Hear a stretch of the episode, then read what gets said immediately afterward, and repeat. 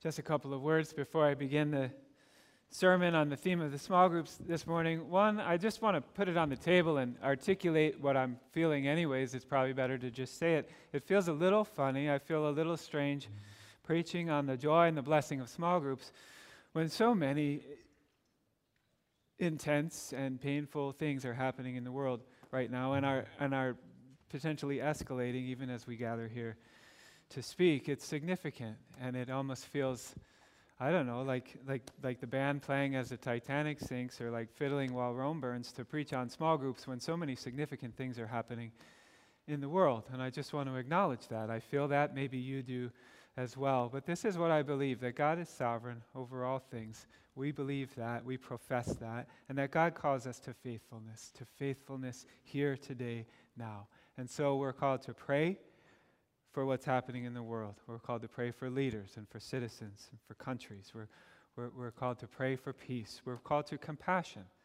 We're called to care about fellow humans, and we're called to get involved in ways that we can. And beyond prayer, maybe, maybe the Lord will provide us for ways to serve and to bless people in other harder situations. But I know we're also called to faithfulness here today, where we are. And so it's in the spirit of trusting in God's sovereignty and believing that we're called to be faithful today, that I, I, I was going to change my sermon, but I'm going to go ahead and preach on small groups, uh, recognizing that what we do today here matters uh, and trusting that God is sovereign.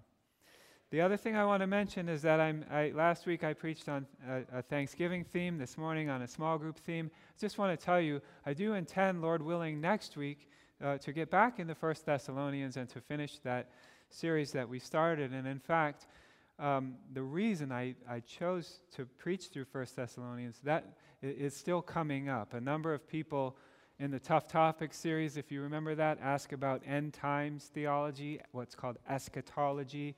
And I thought, if I preach through First Thessalonians, when you get to the last part of First Thessalonians, it talks very much about end times. And so, uh, Lord willing, we'll get into some of that theology starting next week as we finish up that series. But this morning, small groups. Um, it, would, it would not be an overstatement for me to say that small groups have been one of the biggest blessings in Marco and I's life together over the years. We joined our first small group as a couple in 2002, and our participation in small groups over the past two decades have been one of the primary ways that God has been at work in our lives. We're going to end up talking about a number of scripture passages this morning, but the one I want to open with and kind of orient my sermon around is Mark and chapter 10, short one, verses 28 to 31. Familiar words. So uh, th- these words that Jesus has spoken have proven true over and over and over again in, in, in our lives. And so, Mark in chapter 10, starting in verse 38. Peter began to say to him, See, we've left everything and followed you. And Jesus said, Truly I say to you, there is no one who has left house or brothers or sisters or mother or father or children or lands for my sake and for the gospel, who will not receive a hundredfold now in this time houses and brothers and sisters and mothers and children and lands with persecutions, and in the age to come eternal life. But many who are first will be last, and the last first. This is the word of the Lord. The grass withers and the flower fades, but the word of the Lord endures forever. Let's pray and ask the Lord for his help in understanding and applying these words. Holy Father, thank you. Thank you that you are our God and we are your people. Thank you that you have called us to a life of faithfulness and obedience. Thank you that you have called us to live out that life of faithfulness and obedience in the context of fellowship, family, brothers and sisters, one another. And so I pray now, Lord, this morning that you would help us to get a, a big vision, a high level of anticipation of the ways that you are at work in our midst when we gather in your name. Whether that's in small groups or, or just uh, impromptu gatherings of, in, of individuals who get together for fellowship and fun, or whether that's Sunday morning when we gather as a, as a full group to worship your name. Help us to have high expectations of what you're about, what you're doing, how you're at work when we gather in your name. And we do pray this in the name of your Son, our Savior, Jesus Christ. Amen. All right, well, in the first group that Marco and I joined together, we were the youngest couple in the group. That was 20, 22 years ago. We were the youngest couple in the group. Of the other men in the group, two were firemen, three were police officers, and another one worked in, for the Department of Alcohol, Tobacco, and Firearms. Yes, that really is a thing in the States. And uh, there was those six guys and me. And it was in that context that I, as I developed friendships and accountability relationships with those guys, that I began to realize that it is the gospel that has the power to unite us in friendship and fellowship. It is the gospel that provides our common bond. It is the gospel of Jesus Christ that makes us family.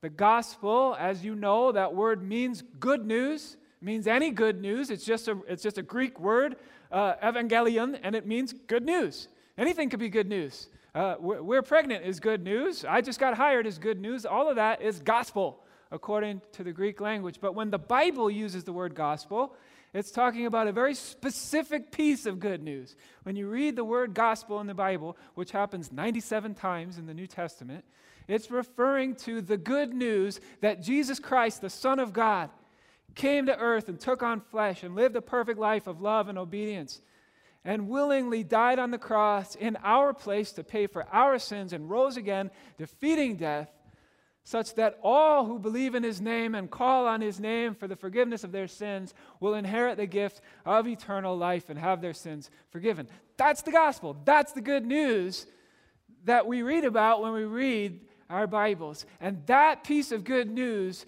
is what unites us as family. It's the gospel of Jesus Christ that makes us one, it's the bond that unites us. You might have nothing else in common with me. But the gospel, if we have the gospel in common, then we are united in Christ and we are family.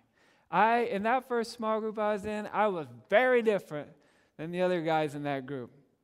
Me, a nerdy, quiet seminarian, in a room full of large, confident, armed cops and firefighters. I did not fit in socially, I did not fit in. But in theory, you should be able to take any six couples from any six different backgrounds or seasons of life, and if they are committed to the truth of the gospel of Jesus Christ, if they are regenerated and redeemed and walking in fellowship with Jesus, then they are going to have a great, edifying, God glorifying small group, and their relationships with one another are going to be deep and satisfying because it is the gospel that has the power to unite us and to fuel our fellowship. That's one of the big lessons that I learned from the first small group I was in. Just last month when I was home in Milwaukee, I, I, I met up with the leader of that group and had the chance to tell him what a blessing that group was and continues to be 22 years later on me and my family. It's a, it's a beautiful thing. It is the gospel of Jesus Christ and the Holy Spirit of God, not the season of life that we're in, not demographics not age, not ethnic background, not marital status, or anything else. It is the gospel of Jesus Christ that unites us and provides the platform and the purpose for our fellowship and for our friendship. Since then, small groups have been a huge part of Marco and I's life together. I hate to think what our life and marriage and parenting would look like if we hadn't been invested in small groups over these past decades. Our marriage is stronger. You can ask, Marco will affirm these things. I didn't talk to her about this, but I know this is true. Our marriage is stronger. Our personal walk with Jesus and our devotion to Him is deeper. Our joy in the Lord is greater. Our parenting is more intentional and effective. We've had the chance to use our gifts to serve others and to build them up, and we have developed deep and lasting friendships, all because we are invested and committed to small groups. God has used the means of small groups as one of the primary ways of getting those things done in our lives. Now, here's the time for me to bring a little balance. Can God get those things done in people's lives in other ways? Absolutely, He can.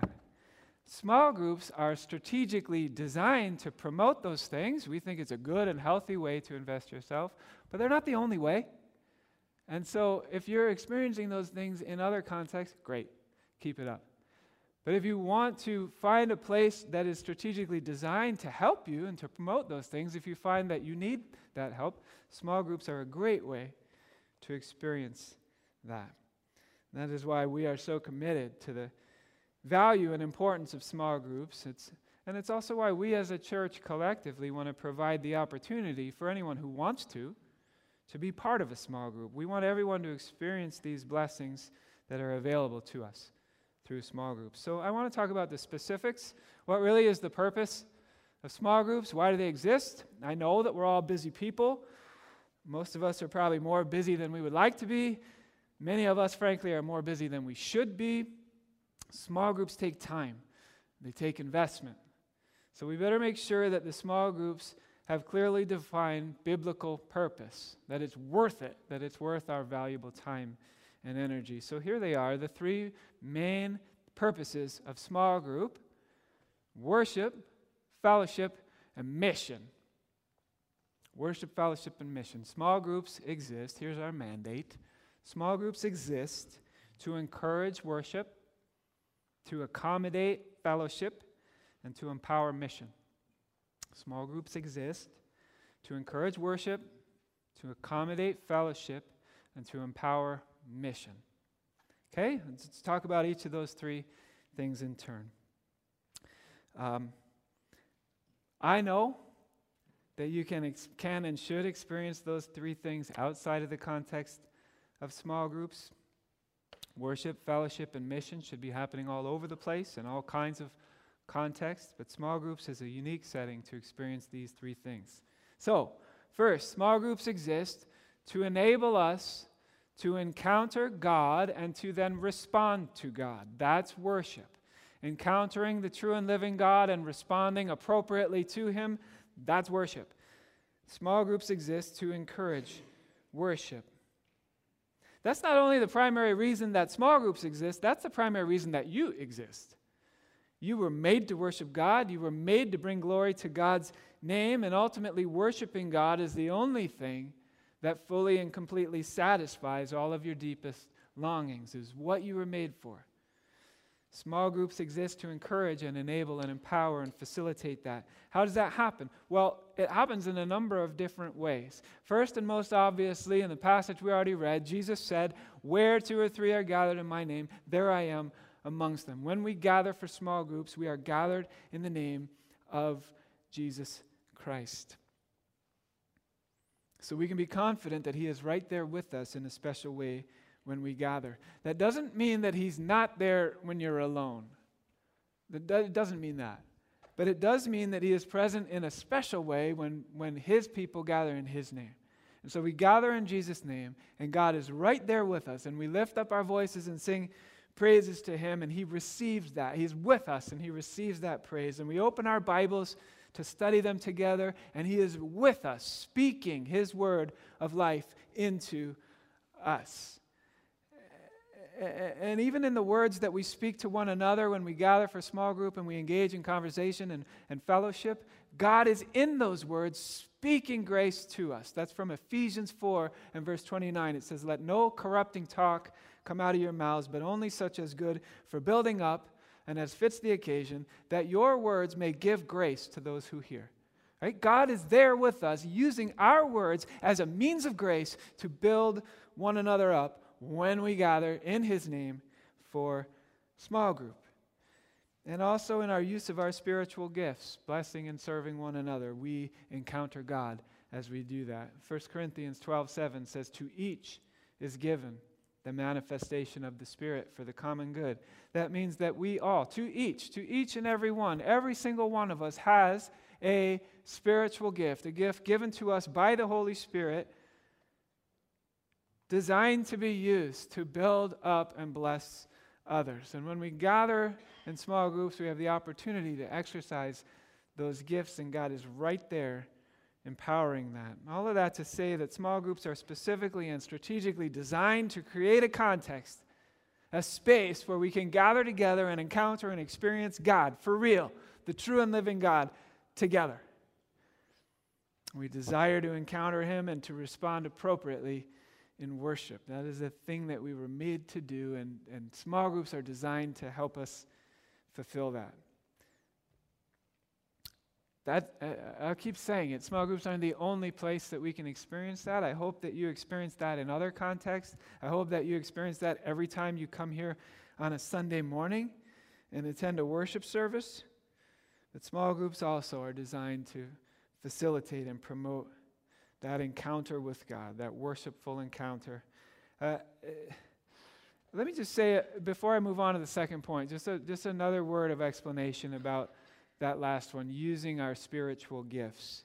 I trust that we all know what we're talking about when we say we get together and we pray and we sing and we study the Bible and we experience fellowship. We know what those things are. What does it mean to, to exercise our spiritual gifts in a small group? Well, we all have them. I already said that.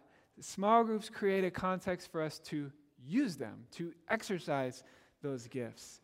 The Bible lists a number of different spiritual gifts in five different passages of the Bible. There's spiritual gifts that are listed, uh, whether that's hospitality or teaching or encouragement or prayer or helping or administration or serving or on and on the list goes. Every single one of us who's part of God's family has received a spiritual gift from God. Do you believe that? When He gives these gifts, it is with the expectation that we will use them. He doesn't give us gifts so that we can set them on the shelf and look at them. They're given to use. Sunday morning is a great place to do that, but we're a large church with a wide range of gifting. And it is not possible for everyone to do that when our whole faith family is gathered on a Sunday morning. But small groups provide a great place for us to be good stewards of the spiritual gifts that God has given us, that we're actively using them to build others up, to make to build others up, to make sure that our gifts aren't getting rusty. All right, well, that's the first reason that small groups exist is to facilitate and promote and empower worship. Purpose number two is that small groups exist in order to experience the gift of fellowship. Small groups create a context for us to walk out the Christian life together in deep and satisfying relationships with one another. There is no question that the Bible envisions the Christian life as a life lived out in community. Right? When you repent and believe in the name of Jesus Christ for the forgiveness of your sins, not only do you get forgiven, but you get a new family. You become part of the people of God. You don't get to have Jesus in isolation. Nobody does. It is a package deal. If you're a disciple of Jesus, you get Jesus, but you get the church too. You become part of his bride, part of his body. He is the head and we are the body. And one of the immediately immediate changes that the gospel makes is grammatical. Instead of I, it's we. Instead of my, it's our. Instead of me, it's us. The Old Testament constantly refers to the people of God as a unit, collectively, a community of faith. The New Testament is packed with one another commands that require us to live out faith together in the context of community if we have any hope of obeying all of those one another commands. And maybe you think, all right, but how many of those are there? A few? A dozen? Actually, the phrase one another occurs over a hundred times in the New Testament. And oftentimes it occurs in the context of a command. For example, love one another, outdo one another in showing honor, live in harmony with one another, welcome one another, greet one another, care for one another, comfort one another, bear one another's burdens, be kind to one another, encourage one another, exhort one another, confess your sins to one another, show hospitality to one another. On and on and on and on the list goes. You cannot obey those commands on your own. You can't. At home, in isolation, you will not be able to obey all of these one another commands. You can obey those commands here when we gather on Sunday morning and when we gather throughout the week for times of fellowship and for ministry. And small groups are specifically designed to help us obey these commands. Jesus himself in our passage already said, Truly I say to you, there is no one who has left house or brothers or sisters or mother or father or children or lands for my sake and for the gospel who will not receive a hundredfold now in this time houses and brothers and sisters and mothers and children and lands with persecutions, and in the age to come eternal life. What is he talking about there when he says all that? Well, partly he's talking about the new community that's being uh, that, that's created when we're united with one another in his blood by the gospel. He's saying that those bonds, the gospel, creates a new family in Christ. And the reality is, you and I cannot maintain the same depth of fellowship and intimacy with every single member of our local church body. It'd be nice, but we can't. Right? That, that would perhaps be possible if we, this was a church of maybe 80 or at the most maybe 100. But we're well beyond that here, and the reality is we cannot have the same level of intimacy and fellowship with every member of our faith family. It's, it's actually the same with earthly families. Uh, I, I, have a large, extended earthly family, and probably you do too. Uh, my earthly extended family lives on three different continents in five different countries all over the place. And every three years, that's as, that's as often as we can make it happen, every three years we all descend upon Little Rock, Arkansas, and have a family reunion. I love every single member of my family very much, very deeply. I love being together with them all every three years. But the, ra- the reality is, I cannot maintain the same level of intimacy with every member of my extended family the same way that I can with the members of my immediate family. This is not possible. It would be foolish and counterproductive for me to try. Small groups exist to function kind of like your immediate spiritual family, right? These are the people that you are fully invested in. These are the people that you are dug down deep with in your relationships. That doesn't mean you don't love the other people in our local church. It just means that you're purposefully investing your finite time and energy into the relationships with your immediate small group family. And then Sunday morning, when that happens, functions kind of like a big family reunion. All these all these smaller families get together and, and, and celebrate. Our love for each other should be evident. Our fellowship with one another spills over into worship and is like a weekly family reunion. The Bible has absolutely no concept of a Christian who is independently marching through the Christian life on their own. And it is not pos- possible that anyone could achieve and experience that kind of spiritually intimate relationship that the Bible encourages us simply by showing up once a week on a Sunday morning for an hour and a half and then leaving. And so, small groups provide a context that enable us to live out the Christian life in community with other believers. It's in the context of these deep relationships that we really get to know one another, which is way harder than it sounds to actually get to know one another. And we're able to help and encourage and support one another by meeting physical needs, by encouraging spiritual growth.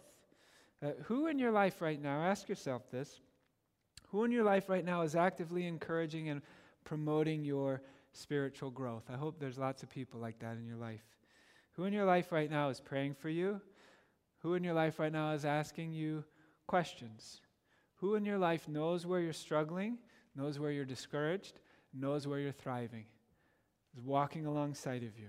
Do you have people like that in your life? Who in your life right now has a green light to actively point out evidences of grace in you? To say, I see God at work in your life in this way. You have people doing that? Who in your life has a green light to point out sin issues that they see in your life? I saw you do that and it raised some questions. Can we talk about it? Things that maybe you don't see in yourself, but others do. Do you have people in your life like that right now? Mirrors exist because we can't see ourselves with our own eyes, right? I see part of myself, but I can't see all of myself with my own eyes. And so a mirror gives us the information about our physical appearance that we would otherwise lack. Right? I'd be willing to bet most of us at some point this morning took a glance in a mirror. Biblical fellowship provides us with information about our spiritual health that we cannot see in ourselves, that we would miss otherwise. Small groups are designed to provide a context to experience that kind of deep, committed, supportive, safe, and loving relationship. Uh, here's hopefully a memorable illustration. I hope this sticks. I was in Honduras I, maybe about 10 years ago. We were digging trenches for a water project, and one of the guys in the group, a guy named Larry, was digging uh, his trench, kind of just head down, hard at work, bent over a shovel. And uh, as he was working, a hand just pounded him in the back, just smack out of nowhere. And uh, he, that was surprising to him, a little disorienting and confusing. W- what had happened was a, a tarantula had, had climbed up the back of his boot and up the back of his leg and was was right in the square middle of his back as he was working. One of the, one of the local Hondurans saw that and walked over and thumped it. Thankfully, somebody was watching his back, right? He couldn't see that tarantula on his back, but it was there. We need that from each other. We need that. Listen, if I have a tarantula on my back, I want you to thump it. Do it gently, do it graciously, but I want you to hit it. I want you to lovingly and gently help me out.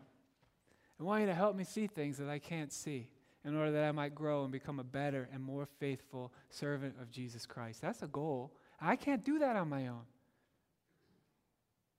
And I, and I can't have whatever number our, our church is. I, I, I, won't, I won't hazard a guess, but it's a lot. I don't need everybody smacking my back. I need a group of people that know me, that love me, that I trust, that I built a relationship with, that can thump those tarantulas that they see in my life. And you know what? You need that too. You do. All right, worship, fellowship. The third purpose of small groups is mission. Mission. Small groups empower us to reach out to others. Small groups are not all about us. Nothing in life is all about us. There's a tendency to think that things are about us, but they're not. And so, making the third purpose of small groups mission helps us to not be so inwardly focused that we believe the lie that it's all about us, but we look up and out and realize we exist to love and bless others as well. And so it would be a mistake if you're if you're not in a small group and now you're starting to think about it, it would be a mistake to ask the in order to answer that question to ask yourself, what can I get out of a small group? What's in it for me? What, what, what's, what's the potential payoff for me? Those, those are the wrong questions. It's better to ask yourself, what can I give to a small group? What do I have to offer a small group? How might God be willing to use me to be a blessing on others through a small group? But then collectively, the small group, as a group, needs to ask not what's in it for us, uh, how, can we, how can we just bless one another, although that will happen? But how can God use our group to reach out and bless others? Small groups are not about us. Ultimately, small groups are about God and His glory and walking in a manner worthy of the calling that He's given us in order that we might glorify His name. Everything is for that purpose. And an essential part of that calling to small groups is, is a calling to reach out with the message of the gospel and to reach out with the love of Jesus Christ.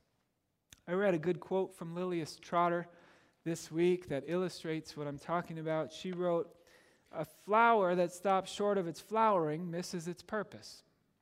We were created for more than our own spiritual development. Reproduction not mere development. That is the goal of matured being, reproduction in the lives of others. That's what we're created for. Not, we were not created just for our own personal spiritual development, as important as that is. We were created for reproduction. Small groups create a good context to do that. Jesus said, Go, go, go, and make disciples of all the nation. He says, You will be my witnesses to the end of the earth. He said, Whatever you do unto the least of these, you do it unto me. Small groups create a wonderful context for us to live that out. I think we can all agree that serving others and telling them about Jesus is hard sometimes. It's a whole lot easier when you do it together. There's something about stepping out in faith together, being brave together, that builds everyone's faith and that builds everyone's boldness that you wouldn't be able to do on your own. So we don't want small groups that are totally ingrown and in focused because we want to engage the world with the gospel. That is our commission with the Savior, from the Savior. That might look like maybe you would coordinate a, a, monthly or a quarterly service project with your group. Maybe that would take the form of praying for different countries every time your group meets. Maybe that would mean having a neighborhood barbecue and inviting people from the neighborhood and people from your small group to come and get together. Maybe that would take the form of everyone in your group saving their vacation time for a year and then your group together going on a missions trip. We had a group do that in my last church, and one of the families who went on that short term trip ended up now they're full time missionaries overseas in Albania. So those are the those are the three main purposes for which small groups exist. They exist for worship, they exist for fellowship, they exist for mission. Can we do those things in other contexts? Yes, we can. You've heard me say that a number of times this morning. Yes, we can and we should. Not everybody needs to join a small group. There is no biblical mandate that says you must join a small group. And since there's no biblical mandate that says that, we can't say that. We should not say that. But what we are saying is that small groups are good, healthy, useful places whereby we can live out these mandates that are in the Bible. If you are currently experiencing the fullness of God's blessing for you in these areas right now, and you're not in a small group, uh, great, keep it up then. Keep doing what you're doing. But for the rest of us, small groups provide this unique, intimate, intentional, relational setting to live these things out. And so I, I'm done now, and I just want to I just want to say, for those of you who are considering or think maybe well, I'm not in a small group, but I would like to, or I think the Lord is leading me to join a small group, uh, the discipleship ministries does have intentions to launch a number of new groups soon. And so if you'd like your name put on that list, talk to John Wasink, or you can talk to myself, and we'll put, get you on that list. So I invite the worship team to come up at this point, and I'm going to offer a prayer to the Lord. Holy Father, thank you for this church. Thank you for the gift of worship. You, you, you created us in your image, and you created us to worship you uh, in spirit and in truth. We thank you for that calling, and we pray that um, you, you would empower and enable us to engage in that kind of worship in our small groups. We thank you for the gift of fellowship and friendship. We thank you that you call us to live out the Christian life together in unity and in fellowship with one another. And we pray that you would bless the relationships and the fellowship that happens in our small groups. And we thank you for mission. We thank you that you've called us to be a part of what you're doing in the world. And we thank you that small groups together can engage in that. And we pray that you would bless the efforts at outreach and ministry and service that our small groups engage in. Thank you, Lord, for Ebenezer. Thank you for the ways that you're at work in our midst. Thank you for a new ministry season and for all of the great things that you're going to do. We pray these things in Christ's name. Amen.